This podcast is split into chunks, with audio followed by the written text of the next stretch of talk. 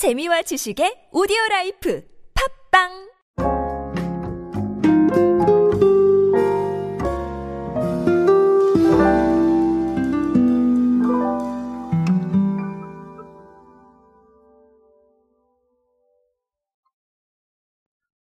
우리가 쇼핑을 나가서 무언가 물건을 사게 되는 원인은 여러 가지가 있을 수가 있습니다.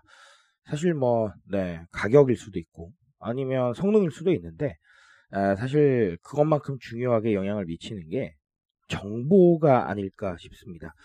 자, 그런데 사실 이 정보를 쇼핑을 하면서 동시에 얻는 건 쉽지는 않아요. 자, 그러다 보니까 한쪽 눈으로는 보고 계시고, 다른 쪽 눈으로는 또 스마트폰 찾고 계시고, 이런 사례도 굉장히 많죠. 자, 그러다 보니까 결국은, 음, 이런 정보를 개인화해서, 어, 이 정보를 누가 잘 제공하느냐가 상당히 중요한 과제가 되고 있죠. 특히나 뭐, 챗GPT가 촉발시킨 이 AI에 대한 얘기는, 음, 과거보다 더 많이 나오고 있고, 이 개인화를 달성할 수 있는 게 또 AI고, 자, 이러다 보니까 계속해서 반복되고 있는 상황이에요. 자, 이런 상황에서 롯데온이, 음, 인공지능 기업인 업스테이지의 상품 추천 AI를 도입했다라는 얘기가 있는데요. 자, 요거 어떤 얘기인지 한번 알아보도록 하겠습니다. 안녕하세요 여러분 노준영입니다. 마케팅에 도움되는 트렌드 이야기 그리고 동시대를 살아가신 여러분들께서 꼭 아셔야 할 트렌드 이야기 제가 전해드리고 있습니다. 강연 및 마케팅 컨설팅 문의는 언제든 하단에 있는 이메일로 부탁드립니다. 자 어, 결론부터 저희가 조금 생각을 해보면 음, 롯데온은 당연하지만 네, 쇼핑을 제공하는 어, 업체이기 때문에 어, 고객의 쇼핑 데이터와 취향에 대한 부분들을 많이 가지고 있을 겁니다. 자, 이거 어떻게 활용할 것이냐라는 건데, 자, 결국은 AI예요. 자, 업스테이지라는 회사의 검색 추천 AI를 도입을 했는데, 어, 네, 당연하지만 방금도 말씀드렸다시피 롯데온은 데이터를 가지고 있고, 음, 이 회사는 AI를 가지고 있으니, 어, 좋은 조합이라고 생각을 해요. 자, 그래서 어쨌든간 음, 서로의 강점을 살리고 약점은 좀 보완을 하는 그런 상황이었는데, 어, 어쨌든간 이 개인화가 굉장히 고도화가 됐다라고 합니다. 자, 그렇다면 고도화가 됐을 때 결과가 어떤지를 좀 봐야 될 것 같은데, 어, 올해 1월부터 시작을 해서 4차례의 테스트를 했다고 해요. 자, 근데 1차부터 마지막 4차 테스트까지 추천 영역에서의 구매 전환율이 꾸준히 상승을 했다라는 부분이 있고요. 4차 테스트에서는 1차 테스트와 비교를 할 때 구매 전환율이 30% 정도 개선이 되는 효과를 봤다고 합니다.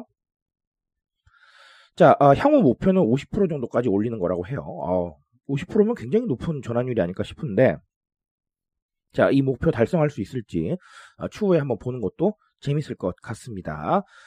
자, 어, 이처럼 개인화라는 개념이 굉장히 좀 초보적인 개념이다가 지금은 굉장히 고도화가 되고 있습니다. AI를 만나서. 자, 근데 이 부분을 사실 롯데온 같은 회사들만, 롯데온 같은 서비스들만 어, 관심을 가지고 있는 건 아니에요. 여러분도 아시다시피 금융권에서는 이 초개인화를 벌써부터 얘기를 하고 있습니다. KB 금융지주라던가 우리 금융지주라던가 아, 굉장히 많이 신경을 쓰고 있고요. 자 이런 것뿐만 아니라 최근에 현대건설에서는 개인화된 주거까지 얘기가 나온 상황이에요.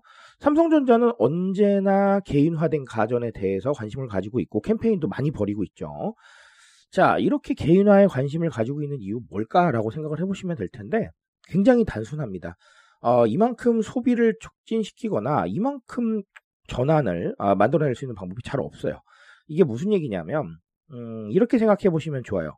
여러분들께서 만약에 어, 가전제품 A라는 거를 한번 구매한다고 가정을 해봅시다. 여기서 A는 특정 상품이 아니라 특정 카테고리의 제품을 어, 의미하는 거라고 생각을 해볼게요. 자 그렇다고 한다면 음, A라는 제품을 구매하기 위해서 갔는데 자 B하고 C라는 선택지가 있어요. 근데 B는 해당 회사에서 어, 가장 잘 나가는 제품들을 많이 찍어낸 상태라서 내 취향을 만족시키는 데는 조금 어렵습니다. 자, 근데 C라는 제품은 내 취향을 다 커스터마이징 해주겠대요. 색깔부터 시작해서 다. 자, 그렇다면 사람 마음이 어느 쪽으로 가겠어요? 네, 당연히 C 쪽으로 갈 겁니다. 자, 이런 거예요. 예를 들면, 음, 상품 추천을 받는데 정말 나랑 관련 없는 상품을 추천을 받아요. 그러면 그냥 보고 넘기겠죠. 하지만 내가 최근에 관심 있었던 제품, 내가 최근에 사려고 했던 제품을 추천해줘요. 자, 그러면 한 번쯤은 돌아보지 않겠어요? 자, 이런 상황인 겁니다. 즉, 조금 더 나아가서 정리를 하자면, 불특정 다수한테 노출시켰던 광고보다, 자, 이게 훨씬 더 의미 있는 광고 역할을 할 수 있다라는 거예요. 자, 그러니까 개인화라는 거는 하나의 마케팅 방식이 될 수 있다라는 거죠. 자, 그래서 그렇게 많이들 아, 신경을 쓰고 있다라는 것이고, 자, 그리고 뭐 제가 제 책에서 늘 강조드렸지만 개인과 취향의 시대입니다. 자, 그러니까 소위 뭉뚱그려서 음, 이거면 잘 팔리겠지. 자, 이런 생각이 앞으로는 통하지 않을 수 있어요. 그러니까 그 시대를 대비하기 위해서 이미 개인화가 시작되어 있고 이렇게 고도화를 하고 있다라고 보시면 되겠습니다. 자, 아, 뭐 물론 이 이야기를 들으시면서 한 가지 좀 생각을 하실 거예요. 그럼 AI를 도입을 못하는 회사들은 어떻게 해야 되나라고 생각을 하실 텐데 아, 사실 그런 부분에까지 제가 해답을 드릴 수는 없을 것 같기는 해요. 하지만 어쨌든간 고객의 니즈나 이런 부분들을 조사할 수 있는 역량은 있으실 테니까 최대한 고객의 많은 데이터들을 분석을 해서 아, 고객에게 맞는 선택지를 제공해 가는 것. 자, 그게 바로 개인화에 가까이 다가가는 거고요. 자, 그게 아니라고 한다면 또 뭐 AI를 도입을 한다던가 다양한 방법을 좀 생각을 해볼 수가 있겠죠. 어쨌든 간 핵심은 네, 고객의 needs와 취향을 조금 더 과거보다 많이 반영하는 겁니다. 자, 이렇게 보시면 되겠습니다. 자, 오늘 개인화 이야기 오랜만에 드렸고요. 앞으로 개인화가 더 고도화 될 겁니다. 그래서 정말 이야기가 다양해질 테니까요. 네, 그런 사례들 보시면서 어떻게 하면 우리의 타겟 고객들을 좀 더 마음을 반영을 해서 사로잡을 수 있을까를 고민하시면 되겠습니다.